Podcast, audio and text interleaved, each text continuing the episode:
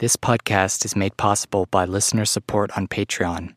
If you would like to support the podcast, please visit patreon.com slash Sam Reed's Near Death Experiences. Why should I be frightened of dying?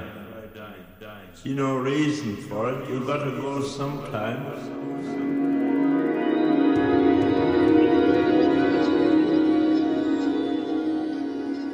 Hello, welcome to the Sam Reed's Near Death Experiences podcast. Thank you so much for for listening today. I hope you're well wherever you are around the world. Um, thank you for your patience. I know it's been a little while since I've uh, put out an episode. I once again am coming to you with a broken heart um, for my girlfriend and her family. Uh, they have experienced a tragedy in the past few weeks. Uh, my girlfriend's younger brother, who was 21, was was killed in a car accident. It was a shock to all of us and and a terrible, terrible loss. He was such a great guy and and and he was truly truly special and, and there really aren't words to to capture um, just what to say. I know that you know we read these stories and we hear about accidents that happen to people and, and you never really think that it's going to happen to to someone close to you. And um, it's been very difficult these past few weeks. And you know all i can say is we just gotta love our friends and family every single day and even strangers you just you can't take a single moment for granted. We you know we read these stories about people who suffer terrible close calls with death and and you know we tend to go through them and but we don't really discuss you know what happens to their family and and the people around them and and and those who don't uh, have a near death experience but who who pass on. It's it's it's very hard to deal with and um, I'm grateful that that by reading these stories that there can be just a slight amount of comfort gained. You know, I'm I'm not one to when something like this happens to to really talk about near death experiences or anything, but um, every now and then, if I'm asked about you know these stories that I've read, I'm I'm very happy to to try to give some idea of what people experience. And I, I'll be the first to tell you that I don't know what happens when we die. And it seems that everyone has a bit of an individual experience with, with death from these stories, but all I can say is that it's it's I think the people who share these stories who have had a near death experience and, and put them out there are extremely brave and courageous and and we owe them a a great debt for for sharing their stories and, and telling us what happened to them. It's something we might talk about later in the episode, but these these stories, though they're all different, they they share share some commonalities and, and that can be a great comfort in, in times where where you're heartbroken and in loss, at, at, a loss for words, and and and um, terribly missing someone you love. So, today's episode, we're going to be reading a near-death experience from Mexico. Um, a woman named Hafur, and she. It's kind of unclear. She didn't really have a medical condition or anything that caused this. Uh, I believe she said that she had low blood pressure or, or some kind of fainting spell. Um, she just went unconscious kind of sudden, suddenly. And so uh, she just has quite a, a, very interesting experience symbolically and, and the conclusions that she reaches from her experience are very interesting. And This is translated from Spanish, but it it is a very uh, clear and and um, detailed kind of experience that she goes through. She she's uh, does a quite good uh, quite a good job of describing it and talking about different things that she learned and, and trying to to grasp all the, the subtleties of, of not being able to have the, the right words to describe things. And so uh, I, I hope you enjoy this this story. I really did. I, I found this on the uh, Near Death Experience Research Foundation website, nderf.org. I highly recommend you go check out some of the stories on there if you are interested, and I'll post the link in the description. So, uh, what else? I'm I'm changing up the music a little bit, so don't get mad at me.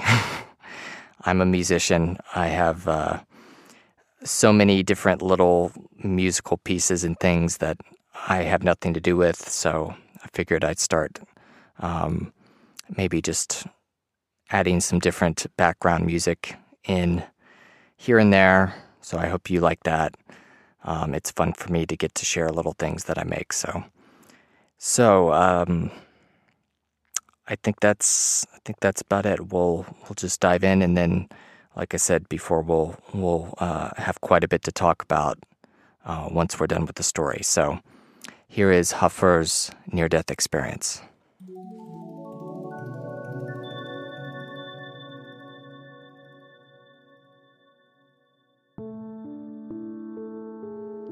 I suddenly found myself in complete darkness.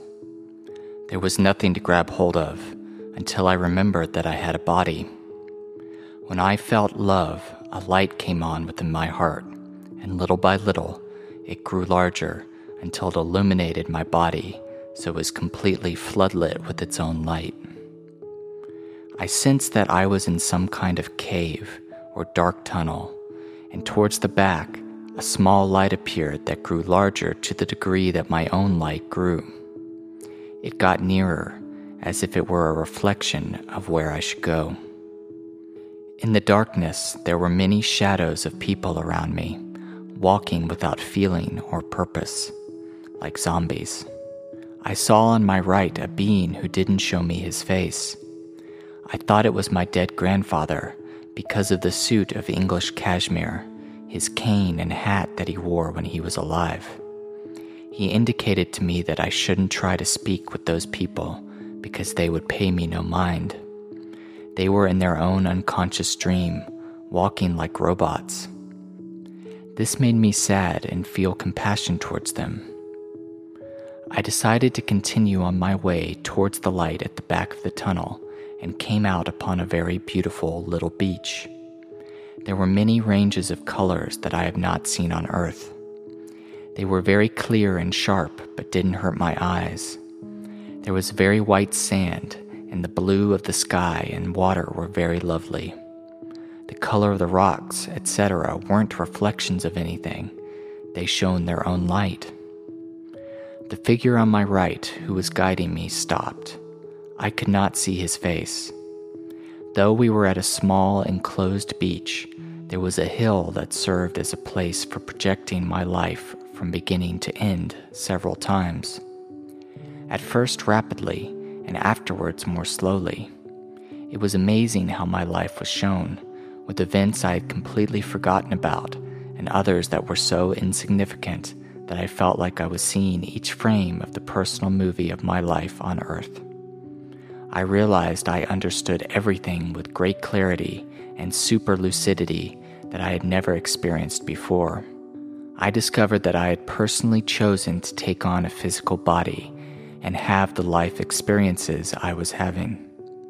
I realized I had wasted time in suffering, and what I should have been doing was using my freedom to choose true love and not pain in all that came into my life. I saw that I myself had designed the life I would lead before voluntarily coming into this world. I saw that my freedom within a physical body was to be found only by consciously cultivating happiness in all my thoughts, feelings, and actions, because I had designed or chosen my own destiny before taking on a physical body. I realized that there was no judging or punishing God like religions say there is, and it was my mind with an expanded consciousness that judged itself and sifted its actions through the filter of perfect, conscious love. I returned to the front of the beach and saw on the bottom something like an island in the form of a mountain. At its peak in the sky, a very white sun spoke to me telepathically and made me understand everything about life. Suddenly, coming out of this light, I saw a myriad of beings dressed in white. They followed someone who carried himself with a great magnificence, who had a white beard and wore a kind of tunic like vestment that was wider than that of the others and was very beautiful. He came down on my left to where I was standing, without touching the earth, floating above the peaceful sea. On his breast, he wore a gold cross of Malta, surrounded by a circle that was also golden. He looked at me with serenity. At the end of the procession of beings was my late father, who also wore a white tunic, and I asked him telepathically, What are you doing here since you have already died? He told me in like manner that he was in the world of the living and that I came from the world of the dead on earth. This greatly surprised me, and I remembered that I had come from earth and had left my three small children alone. I looked at the bearded man and asked him to allow me to return to be with them because they needed me. He agreed and told me I could go back. All of a sudden, I went to a place lower than the images on my left and saw a series of rocks in the sand jutting out into the sea. I saw myself sitting on the largest rock, which was between the beach and the sea. I wore a white tunic that was semi transparent, like organza, decorated with twinkling gold stars. I was surprised to see myself pregnant, since my marriage was not a happy one, and the last thing I wanted was to be pregnant again. Suddenly, there emerged from the sea, I only saw the upper half of his body, a beautiful being, quite young, of white complexion, with very large turquoise blue eyes and golden curly hair. He smiled at me and told me telepathically that he was my true husband and sent me his love. I felt infinite tenderness. I understood that the kind of love closest to divine love in this life is that which we feel for a small child. As this wonderful feeling came over me, I heard within my heart a voice that said, Through love, you will understand everything. The essence, the essence, the essence. This was followed by a feeling of great peace mixed with joy within my soul. I sensed that my life would change for the better, and this has been the case ever since because I have a greater understanding of my life's true meaning. I then turned to see the light in the sky. A telepathic force poured a series of codes filled with millennial wisdom into my mind about creation, the world, my life, and that of all other beings that inhabit all universes, everything being eternal, spiritual life, everything belonging to it, and that the distinctions or differences that we make in this life are done out of ignorance or because we have forgotten this truth. As if by a giant magnet, the light drew me to it, and I was submerged in its interior, where all there was was light. I forgot I had a body and felt fused with the light. In that moment, I experienced a feeling of plural unity and understood everything with extreme clarity. I discovered what reality is and saw and understood with my consciousness so alert that it allowed me to comprehend everything with infinite perfection, without any doubt. From my heart sprang an aha feeling, as if there was something I had always known but forgotten, and that I can't explain with words or human language. I felt like a co participant of creation. A part of what I understood and remember today is we live in a plural unity or oneness. In other words, our reality is unity in plurality, and plurality in unity. I was everything, and everything was me, without essential differences other than in temporal appearances. There is no external God, but that God is in everything, and everything in God, just as life itself. There is no God outside ourselves, but is, rather, in everything, and everything is part of God, as is life itself. God is everything and nothing at the same time. Everyone and everything, or temporal phenomenon within this dimension, is where it should be because it emanates from the blueprint of a shared dream, if we can call it that, that is repeated indefinitely until we understand what is essential or real. Everything is part of an essential game of life itself and that to the degree that we live by true love, unconditional and universal, the closer we are to an understanding of what life truly is, which is true happiness and perfect wisdom. Everything is experience, and that this life and the next are essentially the same because everything is God. Nothing is outside of God, just as nothing is outside of life itself. Death is a metamorphosis of time one more illusion from our mental concepts. Essentially, time does not exist, nor does space. They are illusions of our creative mind that plays a game of self deception in the creation of events. I includes we, and are like a mirror where we perceive the reflection of our reality in its many facets and illusions. The Creator is eternally creating and one of the creations is the practice of conscious love.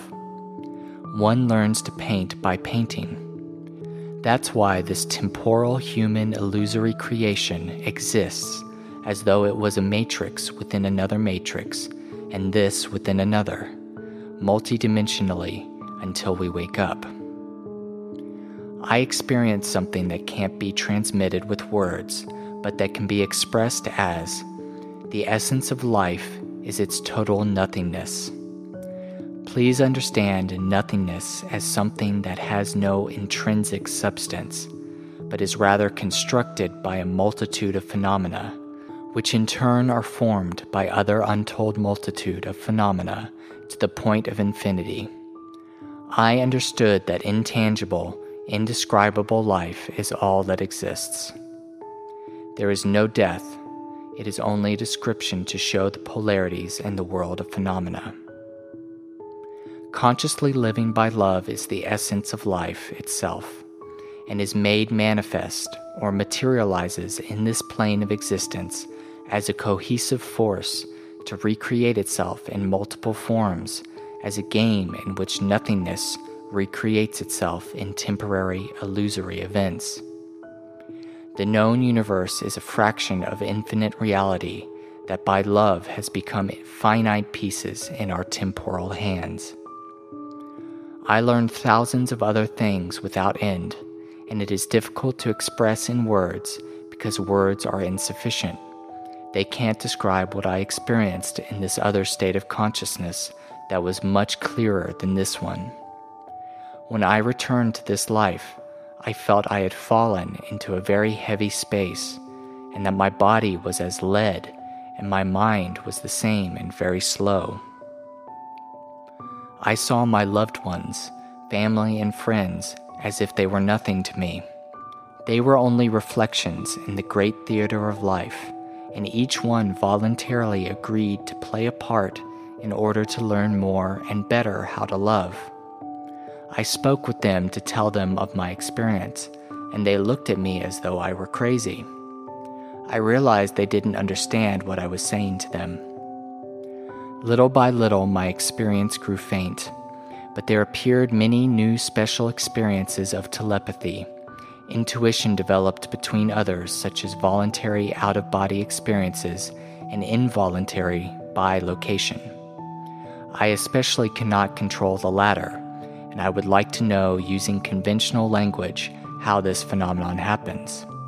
I only know that everything is eternal, pure consciousness, and that we are in a mental dream that is permanently being constructed as a dynamic of consciousness that knows itself and recreates itself through each one of us. That we are the point of emptiness where the void or nothingness of the universe becomes aware of itself. It is really hard to explain this. I know that everything I saw originates from thoughts or the universal mind.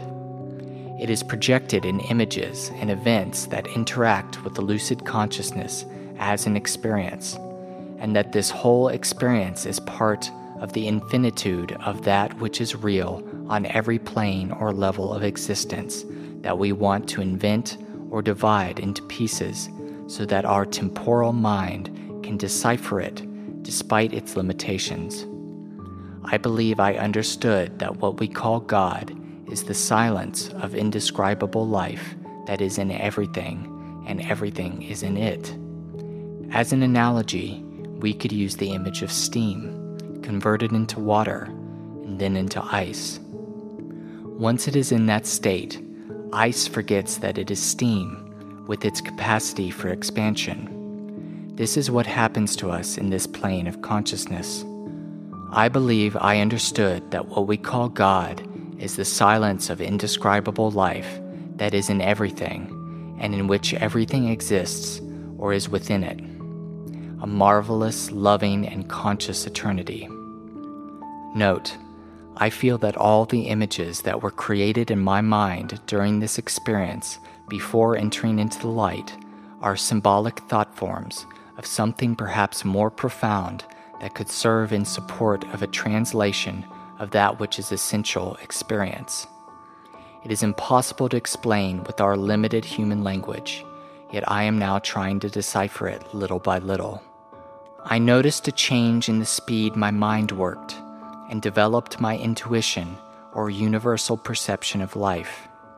It is difficult to translate with my physical brain that which is essential or infinite with conventional language.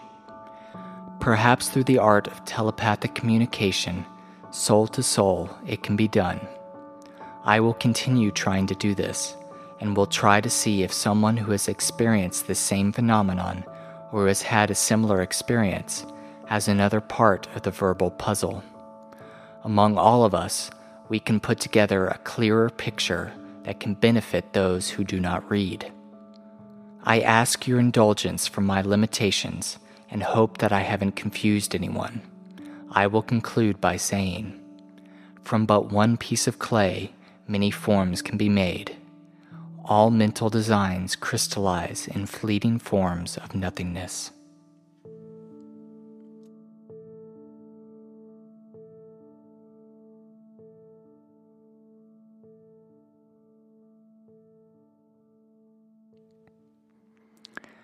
Okay, so that was Hafur's near death experience.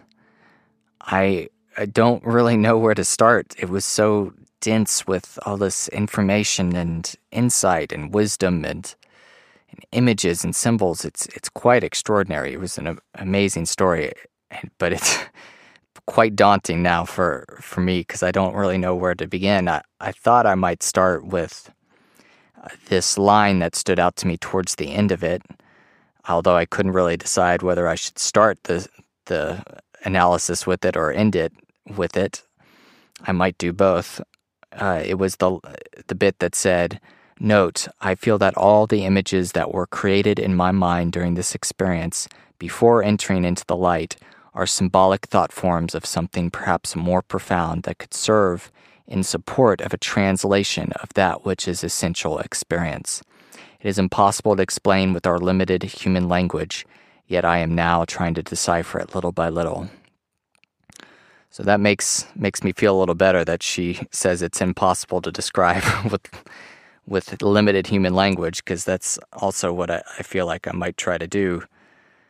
This is as far as I've you know read so far in any near death experience, this is the closest to to her describing what what seems to be the symbolic grammar of of these experiences, and not only these experiences, but also that which we uh, experience in dreams, visions, um, trance states, etc. Maybe, maybe even drug uh, induced hallucinations, those sort of things.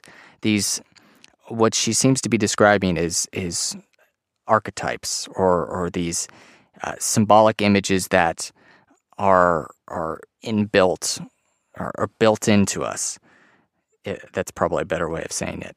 That these I mentioned uh, a few episodes ago the in Williams' near death experience how his story had all these elements of of uh, symbolic grammar that that we see pop up in mythology and stories and culture and and dreams that there's all these little chunks of these situations in his near death experience that form a, a sort of a vocabulary of of uh, I don't know stories of of uh, mythological motifs and and things like that. So here she kind of just explicitly comes right out with it and says that these images and these things that she experienced are are are some kind of uh, language that they're they're a language of describing what she calls the essential uh, experience or that which is I guess the most deep within us. And and that is the reason I wanted to start with that is because that is what I want to try to explore when I go through these different images that pop up in near death experiences. I want to explore them and try to understand them and see see how they uh, pop up in other aspects of of human life, whether that's in stories or mythology or dreams or what have you. That these that whatever this symbolic language is that is impossible to to really capture with you know our our normal language. It's something very essential and and deep within us, that it's something that is inborn, um, that is nascent, living within us, and and that it uh, and that it is automatic. It is uh, it is natural.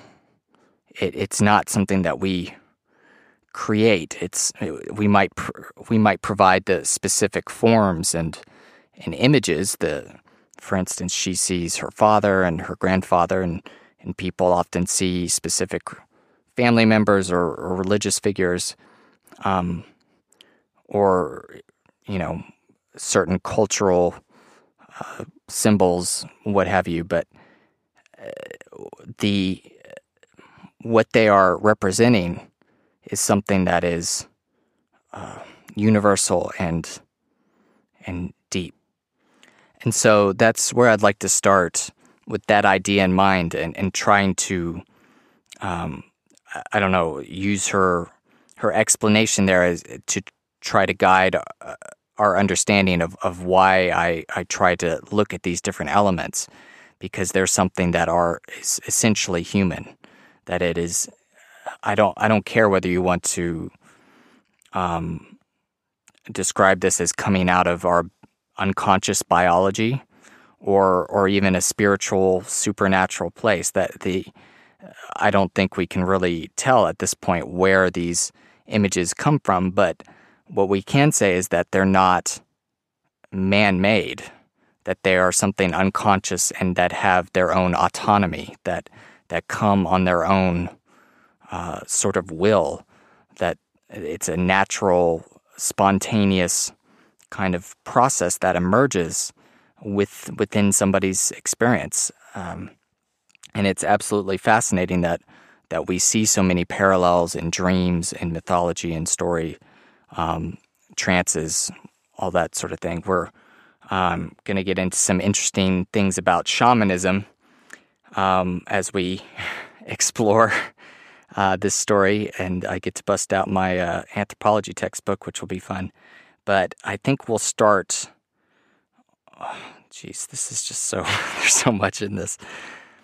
I'm gonna start with uh, kind of the first, oh, one of the first images that we we get with this story is that she was in the darkness and there were people walking around that were like zombies, she says. And zombies um, completely kind of unconscious and unaware. And, and just in that just in that little description we have from the beginning that uh, we hear that she's not supposed to to interact with these people because uh, what does she say? Um, they were in their own unconscious dream, walking like robots. This made me feel sad and compassion towards them. Uh, just from this very start, we get um, kind of a uh, a I don't know a a uh, a value placed on consciousness that to be unconscious, to be unaware is is clearly a bad thing. Just from the get go in this story, that that uh, consciousness is is clearly highly valued, and and being self aware is something that is uh, quite valuable. So, and and then we the first person or, or character or whatever you want to call the first uh, being that we interact with is um, who she believes is her dead grandfather. Um, but she cannot see his face. And, and I thought that was a very interesting detail because it's something that I've heard in, in various uh, dreams and stories uh, that not being able to see somebody's face, there's this figure that you know, yet you can't see their face. That is a uh, common motif in, in uh, you know, dreams and mythology. And I, I believe even in uh, the story of Cupid and Psyche in Greek and Roman mythology, Psyche, the bride, is is not supposed to see Cupid, her husband. There's this kind of hiding one's identity, yet you know they're there kind of thing. Uh, and I looked it up and I found this really cool answer on, on Quora. There was someone asking about a dream. Uh, the question is, why do I keep dreaming about a lover I don't have and whose face I can't see? Why do I miss him every time I wake up? And there was a very interesting reply from uh, it was from John Brousseau, uh, condu- conductive therapy counselor at Conductive Therapy, who actually gets into a, a, a bit of uh, Jungian psychology and, and, what this particular image might mean. So I thought that would be cool to read. Um, your dreaming mind, your unconscious mind, is telling you that you need to find out who you are. Your dream lover is the ability to know and love who you are. This ability is far more rare and significant than we realize. Much of what we have become is what others in society as a whole wanted us to be Therefore, we have not yet begun to know, much less love, who we are. Our dreaming mind thus depicts the us we need to discover as a dream lover. The frustration you feel upon waking from such a dream is also a part of the dream statement. Saying that unless and until you discover the aspects of who you are that you of who you are that you at present know nothing about, you will be frustrated by life and not content with it. A clue to this self discovery is that it will involve you asking yourself, far more than you do, what you want. Who we are is expressed in what we want. There is a reason we haven't asked ourselves what it is we want. Doing this is viewed by us and everyone else as a threat to what others want us to be. This is why the psychologist C.G. Jung labeled this process of self discovery the process of individuation. We learn first who we are to our family, and by extension, our society. And in order to find out who we are to ourselves, we will have to embark on a spiritual quest that takes us away from home and loved ones. This sacred journey is depicted in the sacred texts of countless cultures Abraham, Arjuna, and his Pandava brothers, uh, Moses, Joseph, the prodigal son, Buddha, Jesus, etc. It is a fundamental aspect of human development. Along with the frustration is an almost silent hope that you may actually find him. This hope is due to the fact that there is truly the possibility of experiencing this life, realizing self-discovery. You should be aware that there you should be aware that there is a tremendous cost to finding yourself and count up what what that cost and count up what that cost is before you embark on a journey of self-discovery or you will never get far. It will cost you friendships and loved ones and social status, but if you succeed in the quest for individuation, to any extent, it will pay huge dividends in the ability to experience contentment, and contentment is great riches. I know you may have deep need for a partner in life. I am not minimizing this need. In fact, it is this need that a wonderful picture of In fact, it is this need that is a wonderful picture of the need for self-discovery. If you are a person with great need for a partner, then you can begin to see that you likewise cannot possibly con- be content unless you marry those aspects of yourself that you have yet to discover. The two need the two needs are a perfect picture of each other. And if you manage to find a partner but don't find yourself, that will keep you from fully experiencing the joy of having the partner. So don't neglect this need by fixating on your need for a partner. So that that it's not to uh, minimize this experience, but but merely to show that this is a fairly common motif and and a recurring pattern in people's inner life that the uh, the being or or person that doesn't have a face that is unknown to you is is a I guess a beckoning to discover more about oneself. And in this particular case it is uh, who she uh, she says is her dead grandfather. And and it's interesting that it's a grandfather because it's um, as someone as we'll see later her her father is also deceased and her father shows up but the first one to meet her is the grandfather and that is kind of a an archetypal significance of of the wise old teacher or guide the wise old man wise old woman um, someone knowledgeable to uh, guide one, guide one through uh, this other realm. And that's something that we we encounter quite a bit in, in these stories is often a grandparent or, or father or, or mother or someone who's passed on. And so I the reason I bring all that up is just to again to to ground this image in our everyday experience to show that it is is something that we we don't just see in near death experiences. Um, we see it every day, and it is uh, I would say made even more important for us to understand and try to learn more about uh, in the fact that uh, this is something that someone experienced when they were in this near death state, that it, it kind of raises the importance to understand the, what these images show and express. Um, so from there, we find ourselves on a beach. Uh, she moves on in the experience to a beach, and she mentions that there are many different colors that she didn't, she couldn't see on Earth, and that's something that we we hear all the time from near-death experiences that there's a wide variety of colors and sounds and and uh, uh, I don't know sensory experiences that we're just not privy to here on earth that we're so limited in our bodies that we can't experience these these beautiful things. She mentions uh, the rocks and the sand and the, the blue of the sky. One one interesting thing that she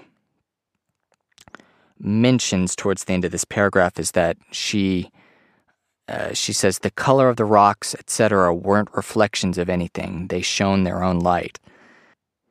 Now, I'm not particularly knowledgeable about philosophy, but I found that that little detail there quite interesting. That she, these objects and things they shone forth their own light. That they weren't light was not being reflected off of them. That they they have their own reality that shines through, and they're not mediated by our limited human senses. That these objects are the the real thing. That they're not our our uh, neurons firing and receiving light through our eye or anything. This is they are existing on their own merit, so to speak. So I thought that was a very interesting little detail. I wish I had more to to say about it. I'll have to keep uh, keep trying to learn some philosophy and stuff. So, uh, and then we we have another mention of this figure on her right, who we she originally described as her grandfather. She mentions again that she cannot see his face. And then uh, she has a life review, and, and this was a, a little bit different because she says that it's she goes through her life several times, and, and first time it was very fast, and then it kind of gradually slowed down. And she says that she uh, remembers all these little details, uh, these little insignificant things that um, had completely, you know, uh, completely been uh, forgotten for her, and she gets to re-experience those. And and she had, she says she has a, a kind of a hyper lucidity, a uh, extreme clarity of of thought and and perception.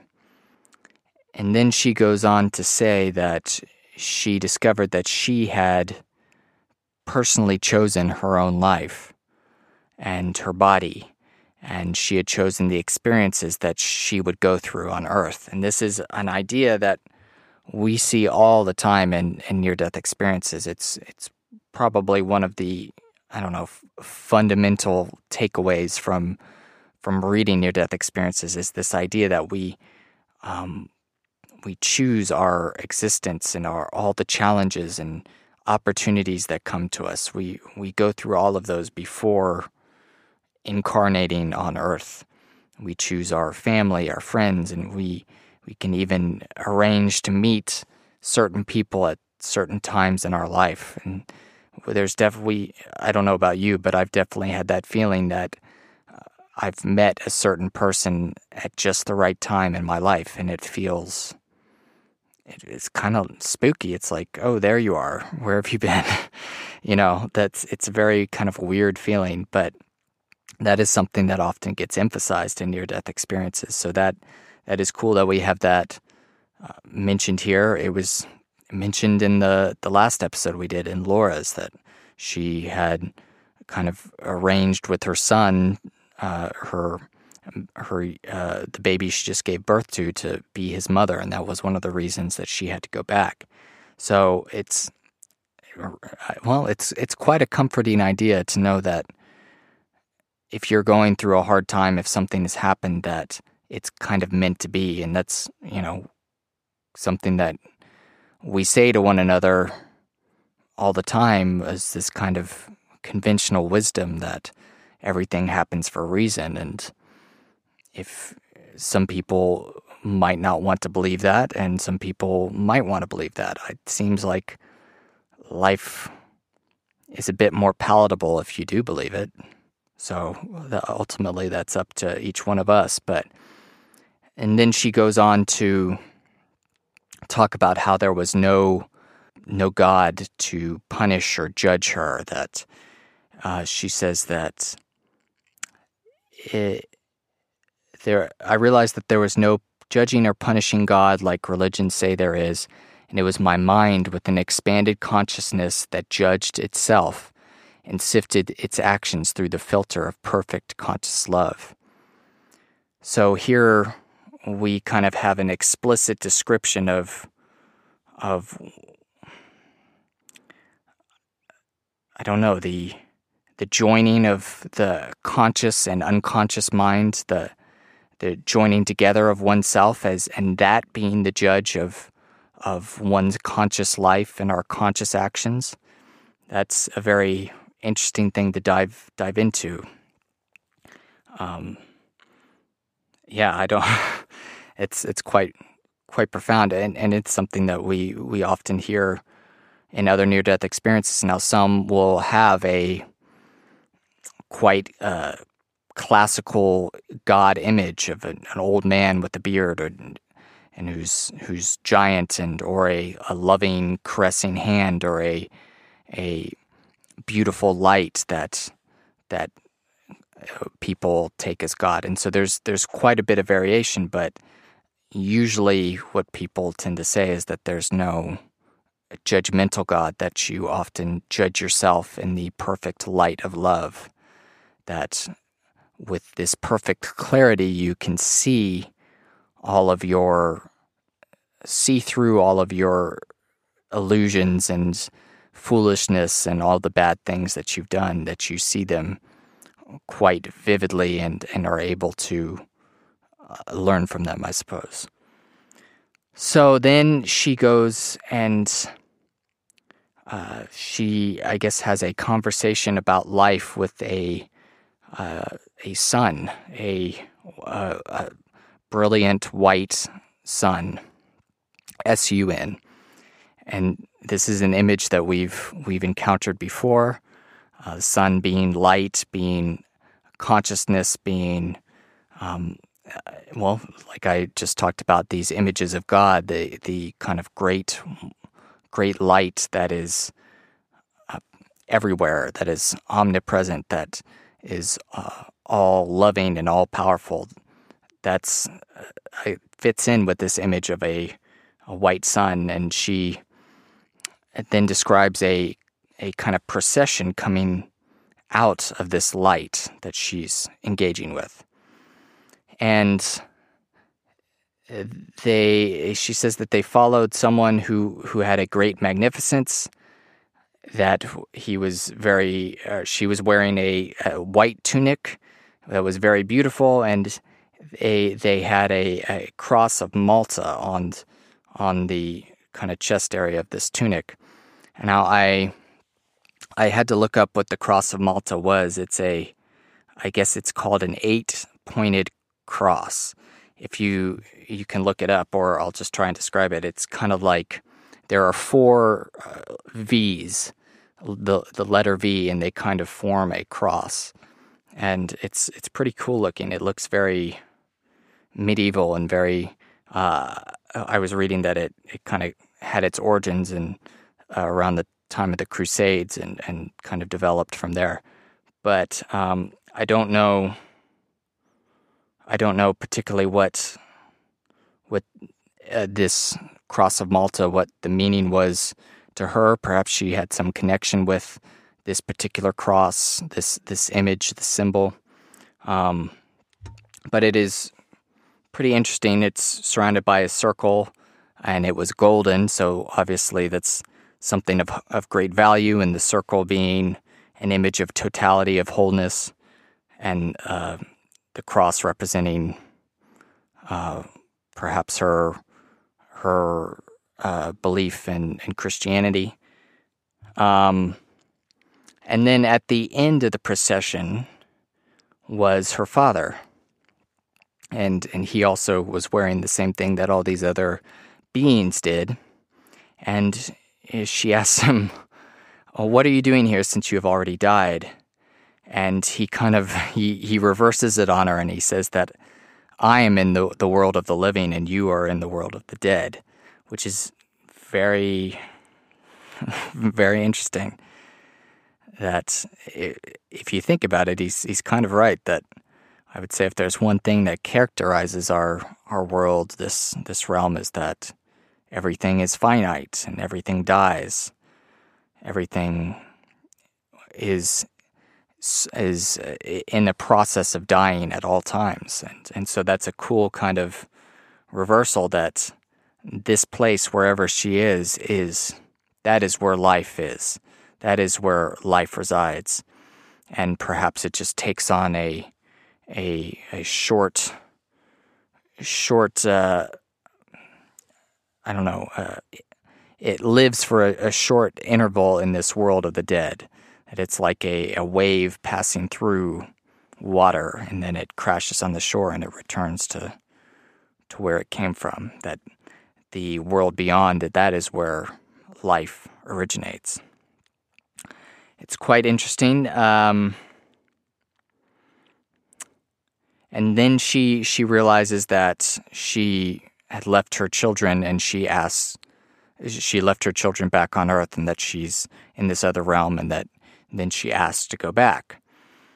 Um, and this is kind of this is a bit of an interesting uh, bit of the of the story because usually, you know, when someone you know, uh, usually what happens in a near death experience, as I'm sure you're aware of by now is that when someone realizes that they, oh, I need to go back, like I've got kids and they need me, then they head back to their body. But in in Hafer's story, she goes to a, a different place. She says she went to a place lower than the images on my left. And I'm not quite sure what that is referring to, but uh, she is back in this this kind of beach area. Now we discussed on the the previous episode, Laura, Laura's uh, episode that uh, we discussed the image of a beach being kind of uh, a great image of of the kind of border between two worlds, between um, I don't know heaven and earth, this kind of place where the opposites meet. And in here, she she is clearly right in between those. She says that uh, she sees herself sitting out out on, a large rock, which was between the beach and the sea. So this is quite a, again, a very potent uh, symbol of, of what is going on with within this experience and within her. So she she finds herself on this rock in between the water and the land and she is wearing this kind of beautiful white tunic, perhaps like uh, the tunic uh, the what the people before were wearing, which would suggest that maybe she's become one of them or something like that. And she notices that she's pregnant. And I, I think that's a very interesting idea uh, metaphorically. In, in dreams, it, it might refer to if you were pregnant or had a new child in a dream, it could be something like there's a new part of yourself that wants to be born. There's something new in you that is is becoming manifest or something like that. It's, it's and it's often a mythological motif. Here, obviously, you can make an allusion or a uh, comparison with the uh, Virgin Mary. She uh, Hafer didn't have um, any sexual relations in this experience, and yet she's uh, pregnant. It's the I don't know if you it's it you could compare it to a kind of immaculate conception, I suppose, which is an interesting idea, uh, both psychologically and and mythologically. Um, but that's quite interesting that we have it here, and then and then there's this man that emerges from the water. And there might be some kind of symbolic relation between those two things, between uh, her pregnancy and, and um, having a baby within her that is about to be born, and then this man that emerges from the water. Uh, water and, and the ocean often in, in dreams can represent that which is unconscious, which is uh, primordial, that which which all life emerges out of. And you know, scientifically, that appears to be the case that all life emerged out of the sea.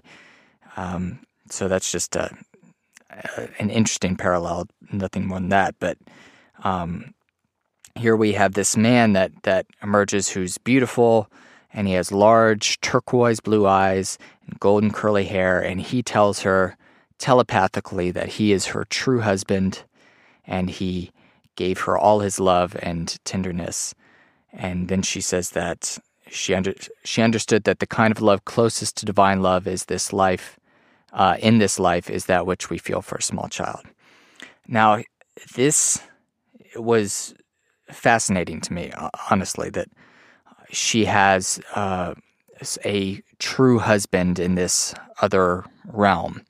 And the reason it was fascinating is because I have heard of this sort of thing in other circumstances in cultures cultures around the world.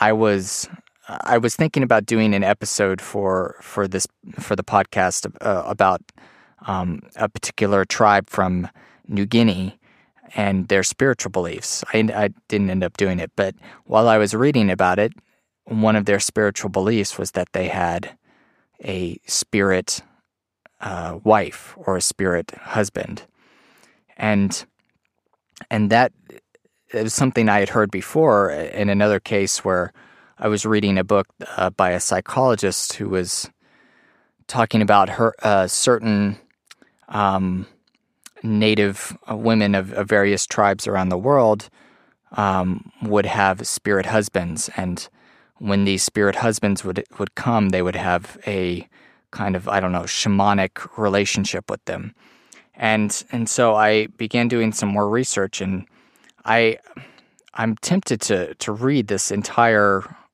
uh, article on uh, spirit spouses, just because it's so fascinating that this is is such a universal human uh, human thing.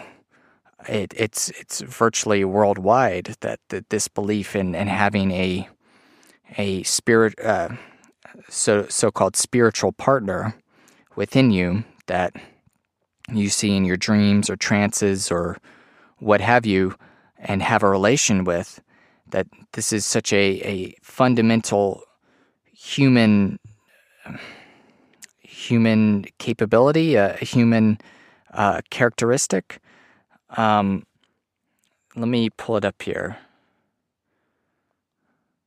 i don't know how long this is going to take uh, i'm i'll read as much of it as as I think is necessary. But if you start to get boring, just skip ahead because I find it very interesting. I, I studied anthropology and I I, I want to know what is well, like Fur mentioned, what is the essential experience of human beings, and and that's why I, I go to through all these things with trying to to look at them and, and ground them in our experience. So this is I'm I'm reading from Wikipedia. Don't hate me. I know it's not a particularly uh, um, academic source, but I think it'll do for our purposes. So this is uh, on spirit spouses. The spirit spouse is one of the most widespread elements of shamanism, distributed through all continents and at all cultural levels. Often these spirit husbands slash wives are seen as the primary helping spirits of the shaman, who assist them in their work and help them gain power in the world of the spirit. These relationships sh- shamans have with their spirit spouses, uh, sorry, the relationships shamans have with their spirit spouses may be expressed in romantic, sexual, or purely symbolic ways, and may include gender transformation as a part of correctly pairing with their spouse. Shamans report engaging with their spirit spouses through dreams, trance, and other ritual elements. In some cultures, gaining a spirit spouse is a necessary and expected part of initiation into becoming a shaman. Evidence of spirit spouses may be seen in non shamanic cultures as well, including dreams about Christ by nuns, who are considered to be brides of Christ. You know, I don't think I'm going to read each of these, but just to give you an idea, they go through different areas where this is a, a human um, uh, a human fundamental, perhaps. Uh, in South America, shamans uh, have spirit spouses in Oceania, the Sandwich Islands, uh, the Kaluli people from uh, New Guinea.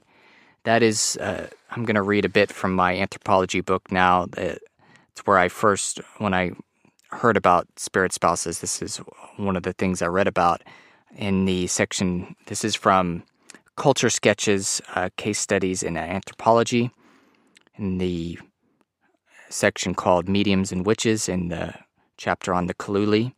It is through mediums that um, it is through mediums that the Kaluli have knowledge of the unseen world.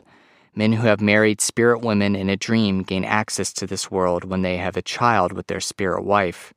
As the medium sleeps, he leaves his body behind and wanders the unseen world. Once he is gone, spirits can enter his body and use his mouth to speak to the living. So that is uh, just it's very interesting to me how these all these different kind of uh, cultures have this this common belief. I'll continue now. There's uh, uh, instances of this in China, in Siberia, um, in Europe, there's this idea of the uh, incubus and succubus, these kind of spirit spouses, but these kind of have a demonic aspect to them. They're seen kind of in a negative light that they're supposed to supposed to uh, be working for the devil or or, or something like that. Um, in Africa, the Ewe, the uh, Baule tribe, various tribes of southern Nigeria, such as the Yoruba or the Igbo.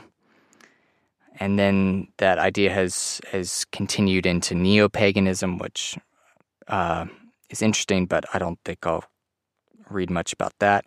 But I guess, oh, I guess the idea, I just want to try to, like I said before, to ground these these uh, symbolic images that we encounter in near-death experiences in our daily lives, and the fact that this is so widespread is is absolutely fascinating. That this idea of having a a uh, spiritual partner. I mean, we we even saw it in that description of uh, that I read earlier, the the Quora question, the answer from the the therapist that was talking about, you know, people often dream of an unknown partner.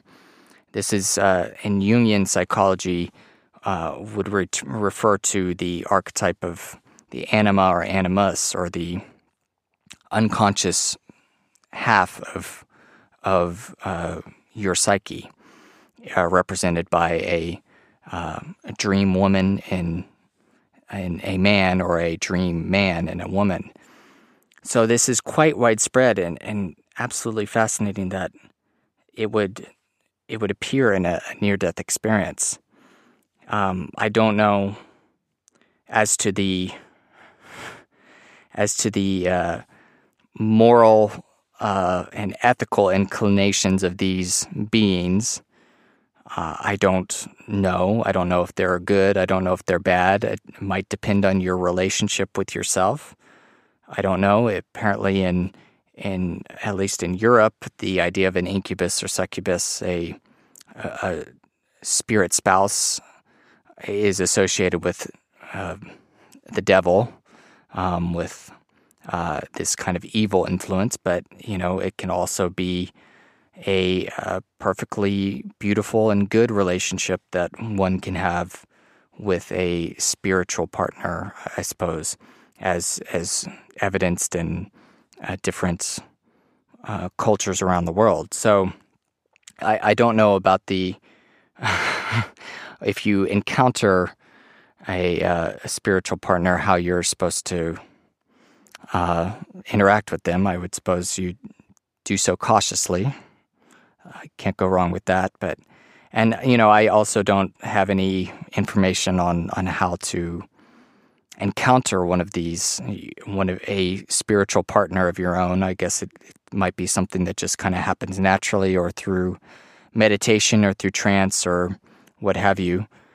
So I, I it's something I'd like to learn more about, but regardless, the the reason I'm trying to look at it in some depth is because we, like I mentioned at the very start, is that we have this symbolic vocabulary, this this symbolic language that Hafer feels is uh, crucial to understanding what is essentially human. And here we have this motif, this this uh, this I don't know phenomena that that is present in a near death experience, which points to its centrality in, in our lives. And if you consider at least our lives here, well, well I'm in in uh, the United States, but in, in the West in general, we don't really have this as a cultural practice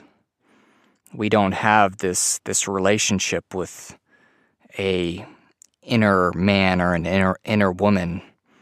And perhaps that's why we we feel like we don't know ourselves.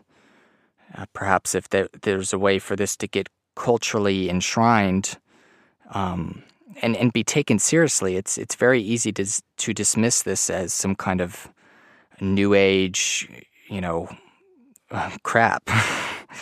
And I I understand that. It's it sounds kind of crazy, but I would uh, definitely recommend taking it seriously, considering it's one of the fundamental uh, recurring patterns that we see in, in culture cultures around the world, and in shamanism, and and that apparently this is a way that you can uh, get to know yourself and, and the world beyond uh, these uh, different uh, cultures that they mention that they uh, say, kind of say the same thing over and over again that these spiritual spouses are a a way to get to know this spiritual realm, this this uh, inner world, so to speak. And and in the passage about the Kaluli that I read from my book, it's it it talks about how they gain access to the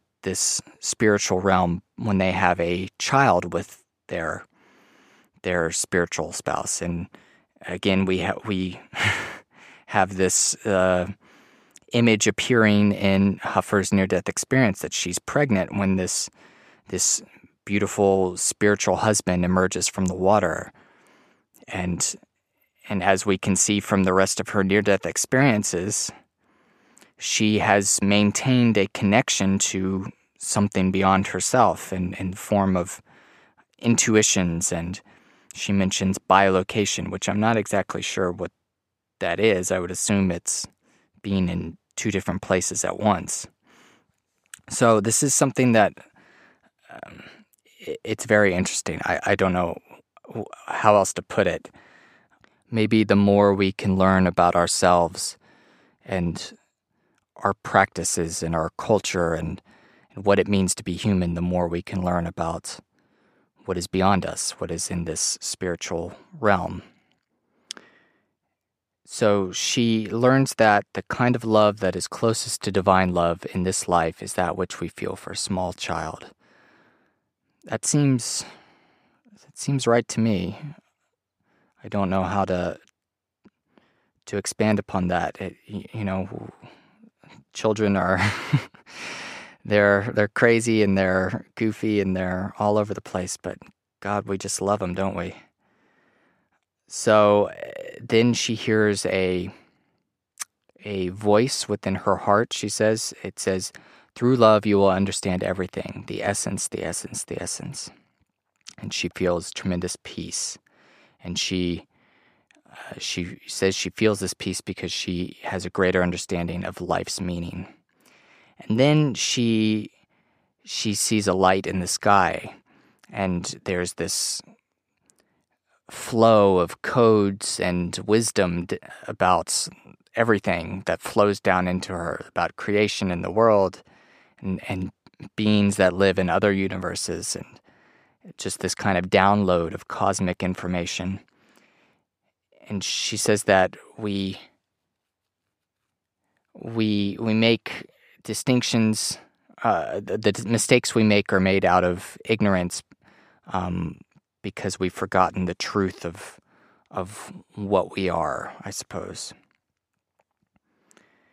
And and then she goes on to this she merges with this light and she uh, describes it as a plural unity. Now, many times so far, I've in near death experiences, we've talked about the uh, images of opposites coming together, a complexio oppositorum, the um, the tension of opposites. And here, there's she kind of puts an, a name on on the nature of, of, of, life and, and the universe, and she calls it a plural unity. Um, and I, I think that's an interesting way of putting it, and, and a a fascinating uh, concept that everything is one, and yet has all these variations, and all these variations make up one thing, I suppose. That's probably a vast oversimplification of, of how we can think about it, but I love that, that term that she uses, that it's a plural unity, and that everything is different yet the same, and everything is the same yet different. It's just mind boggling. And then she goes on to say that she has an aha feeling in her heart and she learns what she had forgotten. There's this idea, I think it was a Platonic idea from, from Plato, that all knowledge is just remembering. And we, we have this, this feeling from, from time, at least I have, I don't know about you, but this feeling like when you learn something new, it's like, oh, I already knew that. I, it's it's something that was within me that I had forgotten, and, and she she clearly outlines this this feeling as, as kind of an aha that she, she can't explain with, with words or human language. And then she has a, a kind of Spark Notes version of uh, of what she learned, and and these are just they're they're gems. They're they're great. Uh, she mentions that that we live in a plural unity or oneness, which is uh, unity and plurality or plurality and unity. She says that I was everything and everything was me. Uh, she describes that there's, she says there's no external God, but God is in everything and everything in God. Something I've, I've heard before and that resonates with me. She says that God is everything and nothing at the same time. Again, we have these opposites. Uh, fully, it, it, it's, it really is, it, it it encompasses everything. It's a totality. There's there's nothing that that God is, and there's nothing that God isn't. It's it's just. I guess that's the definition of profound, huh? When you don't have any words to describe it. She says that death is a metamorphosis of time, an illusion from our mental con- concepts, that time does not exist and sp- space does not exist, and they're just illusions. That's uh, fairly common idea that comes from near death experiences. So she, and then she kind of closes out. There's actually quite a bit, but she talks about living through love and how uh, the essence of life is total nothingness, and that nothingness has is constructed of multi- a multitude of phenomena, which in turn are formed by other untold multitude of phenomena to the point of infinity. Yeah, that sounds about as, as mind bending as as as you can get. But I, I gotta say, I, I admire her her ability to to try and capture these concepts in language. It's it's you can hear me stumbling around trying to talk about these things, and God, it's hard. So uh, I think she did a phenomenal job, at least trying to describe what she learned. The known universe is a fraction of infinite reality that by love has become finite, that has become finite pieces in our temporal hands. So, just absolutely fascinating. She she says when she returned to this life, she felt like she was crammed back into a very heavy space, into a heavy, dense body, and that is something we often hear in other near death experiences as well the, the limitations of the body cramping in whatever she was in this other realm, pure consciousness, um, what have you, a, a spiritual body. I, it kind of varies, but she, and then she, she talks about how she had trouble adjusting, I suppose, that her loved ones, families, and family and friend were, were kind of like nothing to her. She she saw them as as I don't know parts in this great kind of cosmic play, and and she eh, there's this kind of dissociation that eh, I guess we we kind of talked about when we were going through the different after effects of near near death experiences a few episodes ago. So it was interesting that she she gave us a little more info about that, about how she felt when she came back. And she talks about how she when she tried and tell people they thought she was crazy. And I we don't think she's crazy. We want to understand. And I I honestly she she did a, a great job trying to to talk about these things. So she says that her her experience gradually faded um, but she still has these various psychic abilities that, that pop up from time to time, uh, experiences of, of telepathy and intuition, out of body experiences, and bilocation. Perhaps that is a result of her her interaction with her true husband and merging with the light. So I'll I'll kind of close where I started, I suppose. I know that everything I saw originates from thoughts or the universal mind.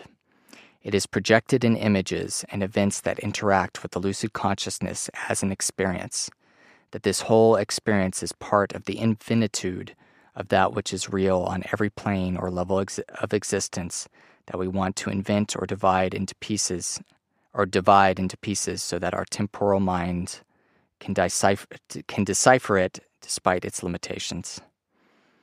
Goodness gracious, that's that's a hell of a sentence.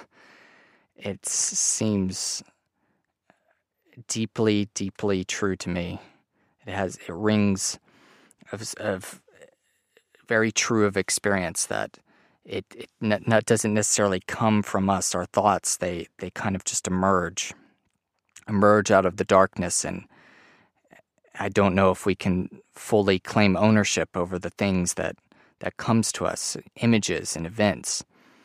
And that's where I we kind of started out with this idea of of these archetypal forms and images that emerge out of out of our deeper selves that that we if we interact with them not only can we learn perhaps more about about the world beyond, but also about ourselves and, and what we truly are and what we're here to do.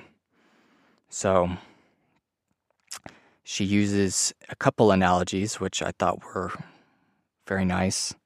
She says we can use the image of steam that has been converted into water and then becomes ice. The ice forgets that it has this free flowing expansion to it. We are this ice that doesn't that we don't understand that we we have this ability innate in us. And uh, she finishes off with with the idea that from but one piece of clay many forms can be made. And that's that's the idea of unity in plurality or plur- plurality in unity. It's all from one piece of clay yet all these different forms can be made. And I mentioned in the introduction that I suppose uh, over the past few weeks, I've seen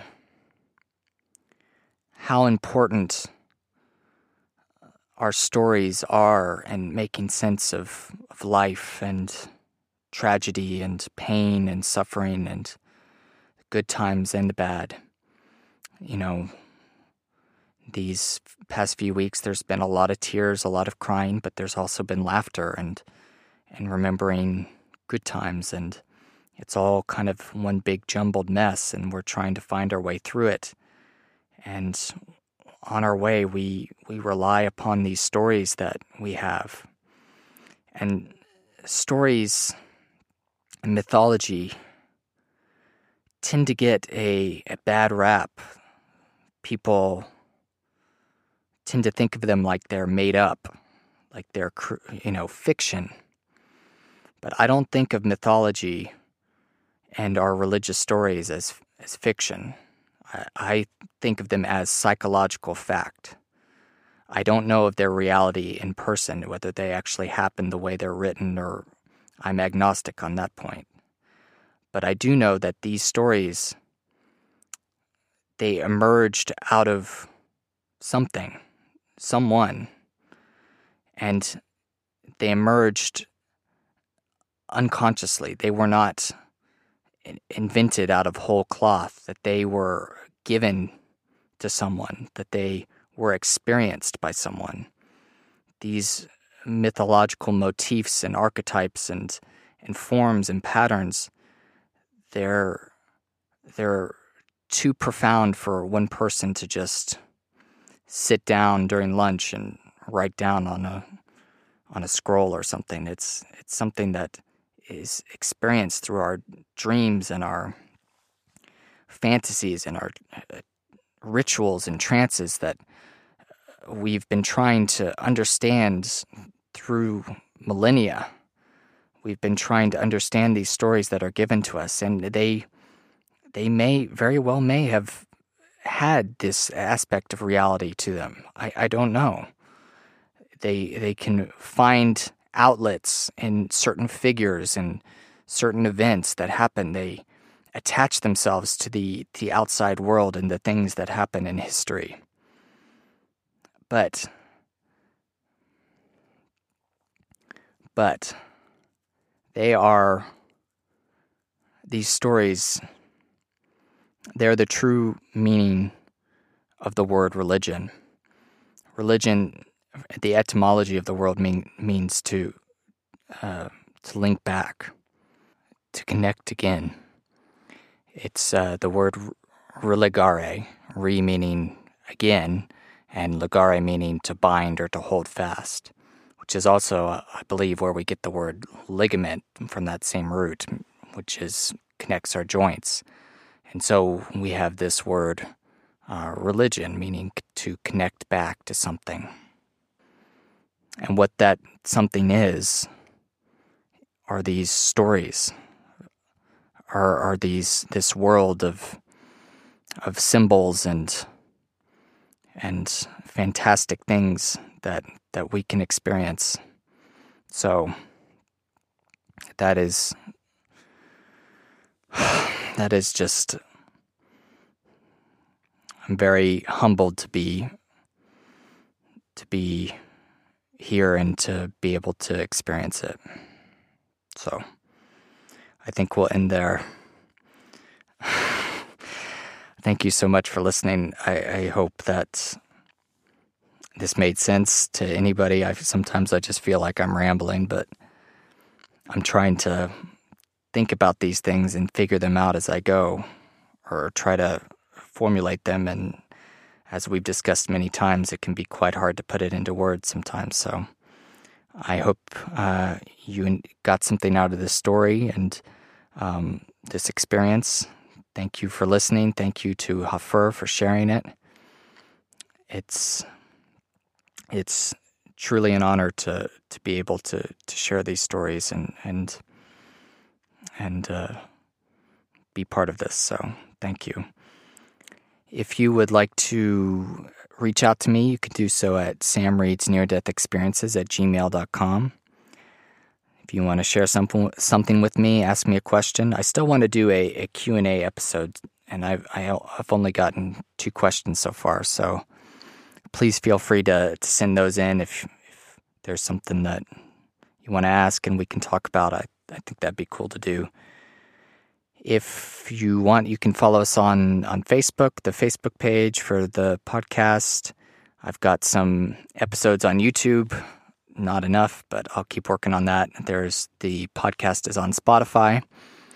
If you enjoy the podcast, please leave a five star review on iTunes or whatever podcast platform you have, because that just helps out the visibility of of the podcast and gets the word out. So that would be great. And if you get any value out of this podcast and want to help support uh, me uh, producing it, uh, you can check out my Patreon page, which is just Sam Reads Near Death Experiences. So now we will end with a quote. And this quote is quite personal to me. It was just used in used in my girlfriend's brother's funeral and it will be going on his tombstone and I love it. It's it's beautiful. So this is from Isaiah 40:31. But those who trust in the Lord will find new strength. They will soar high on wings like eagles. They will run and not grow weary. They will walk and not faint.